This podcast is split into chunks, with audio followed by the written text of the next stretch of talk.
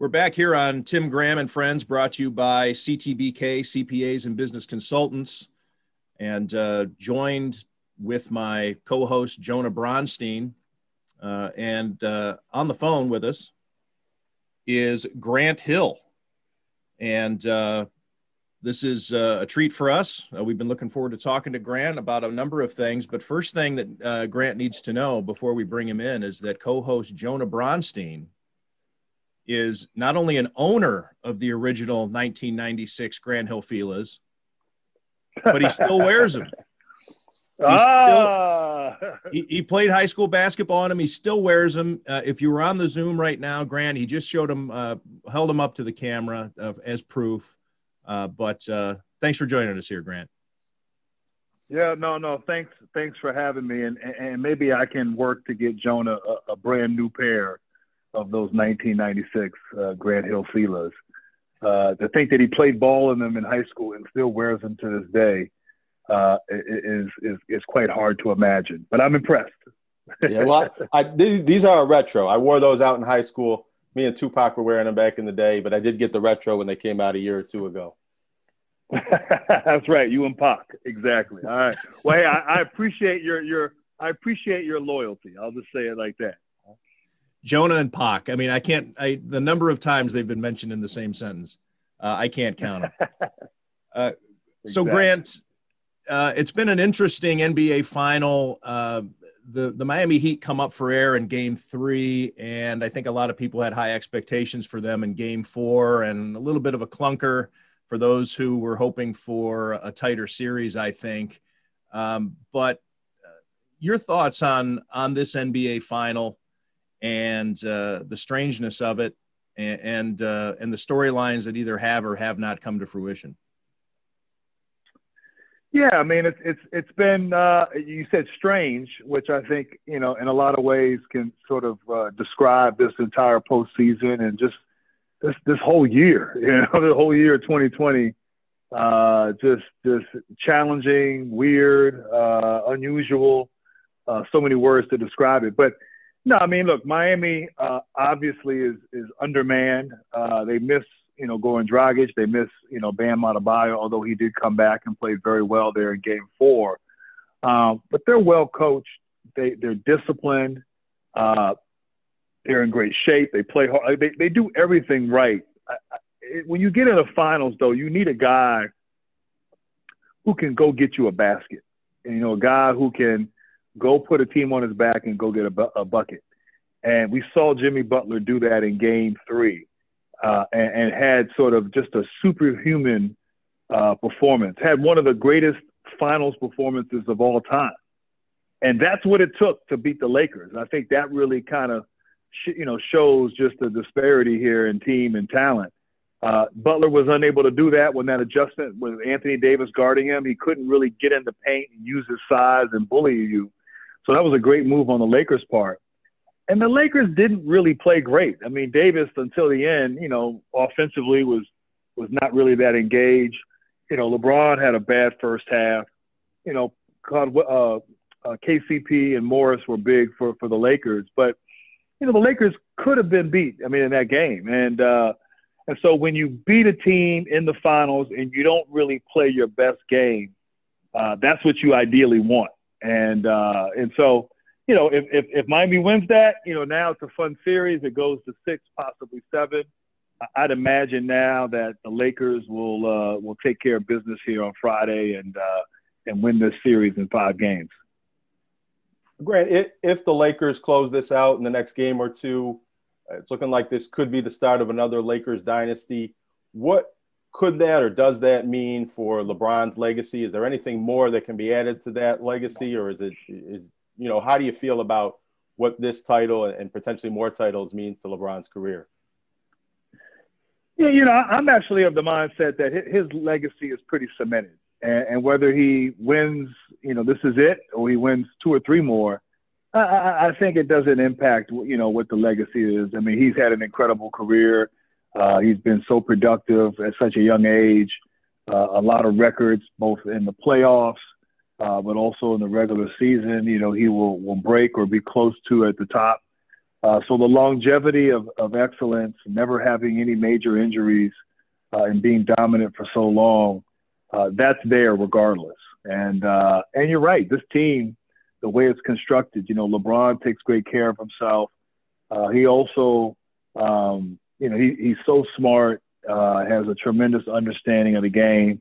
Uh, and then with a guy like Davis, you know, he doesn't have to carry the load. You know, he's beating you now different than than how he beat you in Miami and and even in Cleveland. I mean, those some of those finals with the Cavs, he put up gaudy numbers. I mean, he was just it was like a one man show. And now he's facilitating, he's distributing. It's not as if he has to come at you and beat you every possession. You know, he has a little bit of help. Uh, and if they're fortunate to win, that experience as a team will give them just the know-how and the confidence. So, you know, moving forward, yeah, I mean, they got a nice, you know, two, three, four year window where they could be, you know, a team that's that's in the hunt and in the picture uh, for finals every year.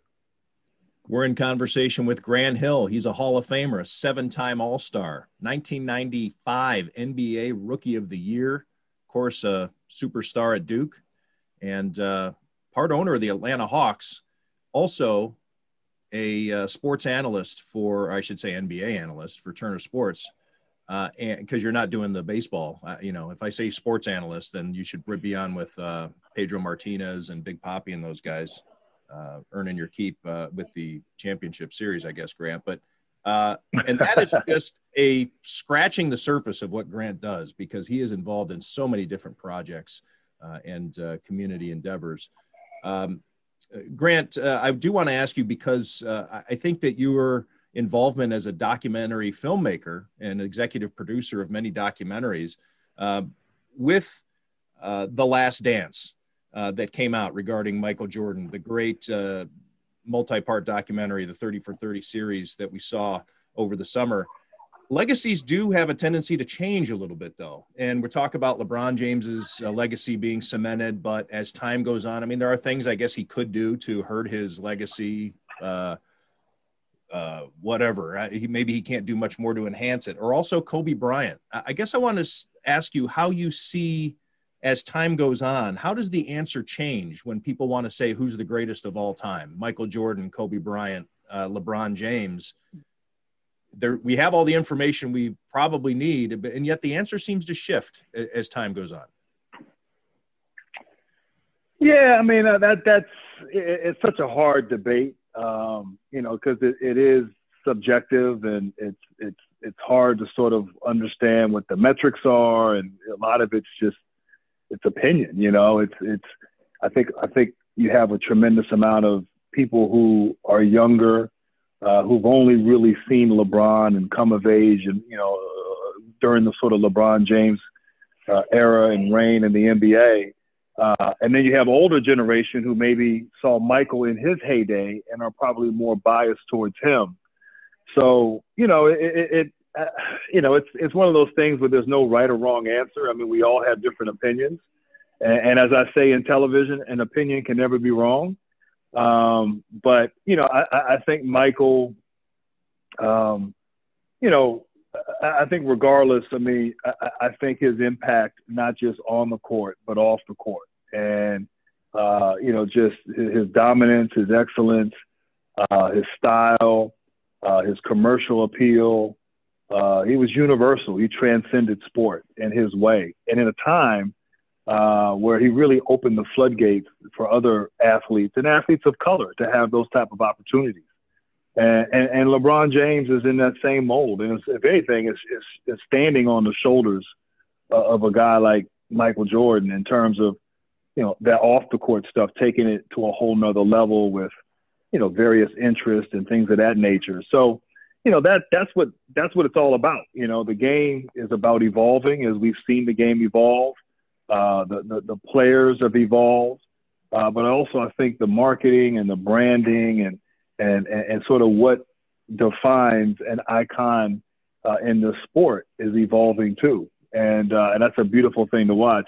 Like I said, I don't get. I mean, I have my. I think Michael. I mean, I think Michael for different reasons, but I, I know people who I uh, love and respect who who feel the other way and feel it's LeBron. And so it, it, there's no right or wrong answer. It's just a, a matter of opinion. Grant, you played against Michael Jordan in his second prime and much of LeBron James' career in his prime. You had some really great performances against Jordan in, in the 90s when you were in Detroit. Eh, you know, on the floor, who, how would you compare guarding them? You know, who was more difficult for you to cover, eh, Jordan or LeBron? You could even throw Kobe Bryant in there. Yeah, I mean, I didn't guard Michael a whole lot. I was matched up a lot with uh, with Scotty, um, but but Michael was relentless. He was so efficient. Um, you know, he beat you with his mind. He didn't take plays off. And, and, and another thing you have to factor in, and this certainly, you know, and I and I think sometimes to, to make an argument, you put down someone else, and that by no, you know, by no means do I intend to do that. But um, there was there was more physicality. You know, there was more physicality back then. You could hand check. You could you know use your arms a little bit more. You could do things defensively that's not permitted in today's game. Um, but you know, Michael, um, you know, when I went against Michael, the few times we were matched up, you know, I was younger, I was healthy, I was, you know, at a certain level. And then, you know, when I got older, I played against Kobe, and you know, certainly I was older, and you know, had many surgeries, and so was a shell of myself. Um, and played against LeBron, and and had some success against LeBron uh, on both ends of the floor. And so, you know, for me, having seen all of them, uh, there, there's a lot of similarities, but there's also a lot of differences. Uh, but but Michael was, you know, and even Kobe. I mean, Kobe, I think, has acknowledged that Michael was was the greatest, and certainly uh, an influential figure for him uh, as, as, a basketball player. But you know, LeBron's different, got a different approach, different style. Uh, certainly, extremely successful, an amazing player and talent uh, and really one of the best to, to ever to ever lace them up. You know, Grant, in my research, I came across uh, a story, uh, or I guess I should say, uh, I heard a story. It might have been a mutual uh, acquaintance of ours telling a story about you uh, behind your back, but he says that there was a good story about your daughters being worried for you when uh, when you were in Phoenix uh, and you had to guard LeBron James, and uh, when your own flesh and blood is worried for you, uh, does that impact your opinion uh, on on how good a player is? You know, they, and were they haters, right to be worried you know? for Dad? No, they were haters. You know, they they they never really saw me in my prime, and uh, anytime um, you know, we'd have a game, whether it was, you know, I guess then it was against Cleveland, um, or we're playing the Lakers, or, you know, if I had to match up with Carmelo or whoever I was going to guard, you know, my, my one daughter was, you know, Dad, I'm worried about you. I don't think you can guard that person. And so, uh, you know, it was just a little hate, you know, and, but, you know, it's funny. They, they didn't, you know, my oldest is, is 18 now and she's off in college um, as a freshman, but, you know, she didn't see like she didn't see that version uh, of me. She saw me, you know, you know, in Phoenix, and and more so as a as a as a role player, as a veteran, as you know, and so uh, every once in a while in the last five six years, she'll go on YouTube and you know she'll look up a clip or a highlight, and she's like, "Man, Dad, you actually were pretty good." And uh, so finally, I'm getting some love in my own house. We're in conversation with Grant Hill, uh, NBA analyst for Turner Sports, among a gazillion other things that you know him for uh, over the years. Um, and I mentioned earlier, uh, documentarian, and uh, you've put together um, a long list of, of, great sports documentaries. And I wanted to ask you this. Um, maybe, maybe you it has to take a leap with me as I ask this question, Grant. Um, the there are two 30 for 30s um, in which uh, the main character was shown to be a jerk. Uh, we're talking about The Last Dance. I think a lot of that, even though it was produced by Michael Jordan, uh, maybe we didn't see the full extent of his teammates and the people around him. That this guy was driven, and it was maybe part of his personality that he needed to be that have that type of personality. And then, of course, I hate Christian Laettner. Uh, Christian being a Western New Yorker, I wanted to ask if there's a comparison. Obviously, I'm not comparing their, uh, I'm not um, comparing their uh, their legacies or how they were as a player. but a certain mental attitude. Is there a comparison to be made there uh, of of a player who needs to get into that mindset of just being a, a jerk um, and and and um, pushing himself on the opposition? Yeah, I mean, you know, I think, uh, you know, I'll say this. I think the the perception of Christian um, you know, particularly from that that movie, it, it, it wasn't entirely fair. um, he was competitive, and he was really, I mean, everything: ping pong, boxing, like every bowling, like everything was a competition with him, and and he had an edge about him, and I, and I think that. You know that's in part what, what made him great. He wasn't necessarily the best athlete. He was, you know, he, he didn't wow you with his physical attributes. So, you know, but he he he was so darn competitive. Um, and, and it's funny, like that that documentary, I Hate Christian Laettner, which I, I thought was well done. I was there with Christian at the premiere. There was a screening for it before it aired on TV.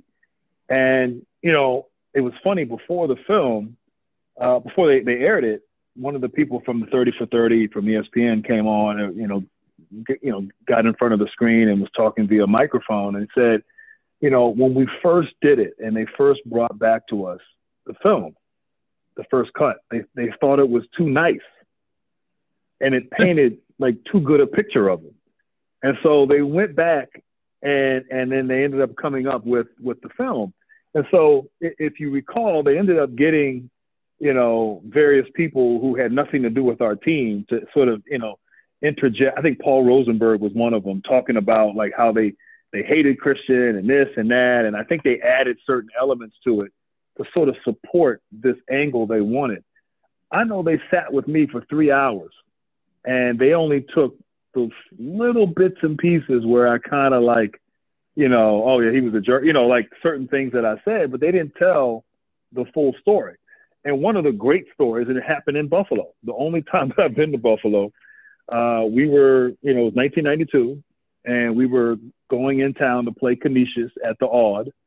And back then, you know, Coach K would always schedule at least one game uh, during a player's four years in their hometown.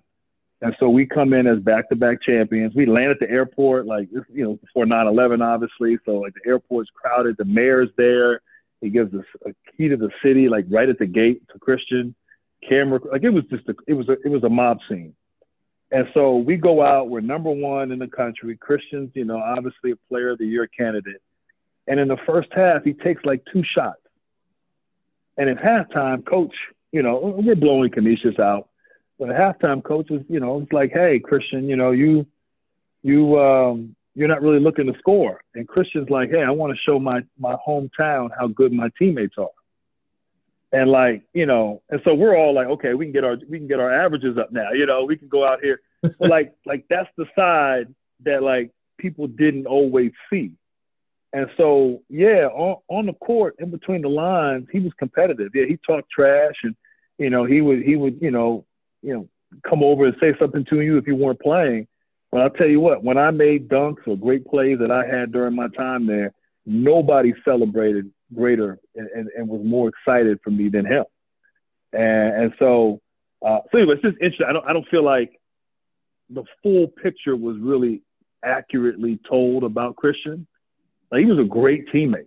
And, and most of my memories and experiences at Duke those two years were with him, hanging out with him and spending, you know, the locker room and all of that. Now, you know, he had a side to him that, that was only Christian, you know, but uh, so I, I, would always get in the foxhole with him. And um, uh, but I do think that you have to be able to compete. You have to, you know, you have to to, to really want to get after it. And and you know, I, I, I was at a certain level in the NBA, and you know, like I'm I'm a good person, nice guy, get along with people. But we got between those lines, like we're competing, and we're trying to win, and you're trying to do whatever you can to be successful and, and Christian was was one of the best. And, and, and Jordan, I think Jordan was, you know, obviously his competitiveness is what separated him. Christian had a real competitiveness those two years that we played together in Detroit. everything was a competition, and he had to win at everything. And unfortunately for us, he was good at almost everything. Christian Laettner, one of the two or three best players to ever come out of Western New York after Bob Lanier. Another player in that discussion, Cliff Robinson. What do you remember about competing against him and being in the NBA around the same era as, as Cliff Robinson? Yeah, no, Cliff was uh, was was was a great player and uh, a great person. I mean, I, he was one of the guys, and you know, that I've always said that I had the hardest time competing against. You know, he just he he he was he guarded me, and you'd think he was a big guy, but he could really slide his feet. He was really smart. He was obviously taller than me, and he just gave me a lot of problems. And I could, you know, so he was somebody in my Detroit days that I, I struggled with. Like I struggled trying to figure out how to beat him. Uh, and he was one of the toughest guys for me to go against in that regard. But uh, just a great guy. You know, everybody who's played with him thought the world of him, and um, just, just uh, you know, just so unfortunate, so sad that uh, you know that he, um, you know, that he that he, uh, you know, passed away. But certainly someone that uh, you know all of us who played with and against him certainly remember and think the world of. Grant, last question for you. Um, I wanted to revisit, uh, I guess, a month and a half or so ago uh, when there were a few days where we weren't even sure if we would make it to the NBA Finals. Uh, players went on strike. Some prominent voices seemed ready to end the postseason entirely after the Jacob Blake shooting in Kenosha, Wisconsin, and all sports, uh, all the leagues uh, were shut down briefly. So I wanted to ask you this as someone with a unique perspective as a former player, Atlanta Hawks co owner, someone who double majored in political science and history at Duke, uh, someone who has a long history of raising money for community projects. Uh, those prominent voices and league executives got back to work pretty quickly after making their point. Um, and uh, there's potentially more unrest looming. What, what do you think the sports world's true appetite is for wanting to force change? Um, you know, that's a good question. I, I, I don't know if I can speak on behalf of the entire sports world uh, because I'm, you know, I, I don't know sort of the NFL. I'm not in that. I'm not in Major League Baseball and, and, and other sports, but I'm in basketball. And, you know, I live in that space. I, you know, I work in it. Uh, I have uh, ownership and, you know, roles as a, as the vice chairman of, of, of the Atlanta Hawks. So, you know, I have seen it, experienced it, lived it in a number of different ways in the world of basketball. And I include the WNBA in that as well. And, you know, I, I think athletes today, excuse me, uh, NBA athletes today, uh, just, I think are very outspoken and understand the power of their voice and understand that or feel as though they have a purpose that, that comes with and a responsibility that comes with you know, being an athlete and being an NBA athlete. Um, I think a lot of it started with Trayvon Martin in 2012 when you saw players using social media to sort of protest and post pictures about the, you know wearing a hoodie and and then all the, the other incidents that have happened since then. I think it's just I think ath- NBA athletes have found their voice and there's a willingness and a desire to exercise and speak out on things and obviously all of that really intensified this summer. Uh, you know, moving forward, I don't know. Like, I don't know what will happen. I mean, I don't know what the next six months, next 12 months look like. Um, and, but I, I do think that players, that was an important uh, issue for them coming off the heels of George Floyd uh, to have a platform uh, and a way to, to shed light and, and shine the spotlight on, on some of these injustices. Uh, and so, you know, I, I think I, I, don't think that alone makes changes, you know, and and but I do think, um, you know, I, I think if anything good has come out of, of all of this, is that people now we're no longer in denial on certain things, and I think we're we're we're we're more willing to to speak with one another and listen to one another, and and and really I think try to understand each other and uh, understand some of you know what, what what plagues us. And I think that's part of the process is if you can get people to to talk to one another, listen and share, and do it in a non-judgmental way, then that's how you can affect change. And uh, and so, you know, I, I, don't know what the future looks like in that regard and the role that sports will play. Uh, but I, I am proud that the NBA, um, as players, as a league, uh, have have you know ha- have really been outspoken and certainly trying to do their part to move the needle. Grant Hill, Hall of Famer, seven-time All-Star, part owner of the Atlanta Hawks, et cetera, et cetera. NBA analyst for Turner Sports. Uh, what else do we want to add in there, Grant? Uh, any uh, any initiatives uh, you're working with now that you want to plug? Yeah, no, I appreciate that. Uh, you know, actually, you talk about documentary. We we we, we just completed a, a an incredible documentary called uh, "A Most Beautiful Thing," and it's about an an all black inner city Chicago rowing team, uh, West Side Chicago, in a gang infested neighborhood.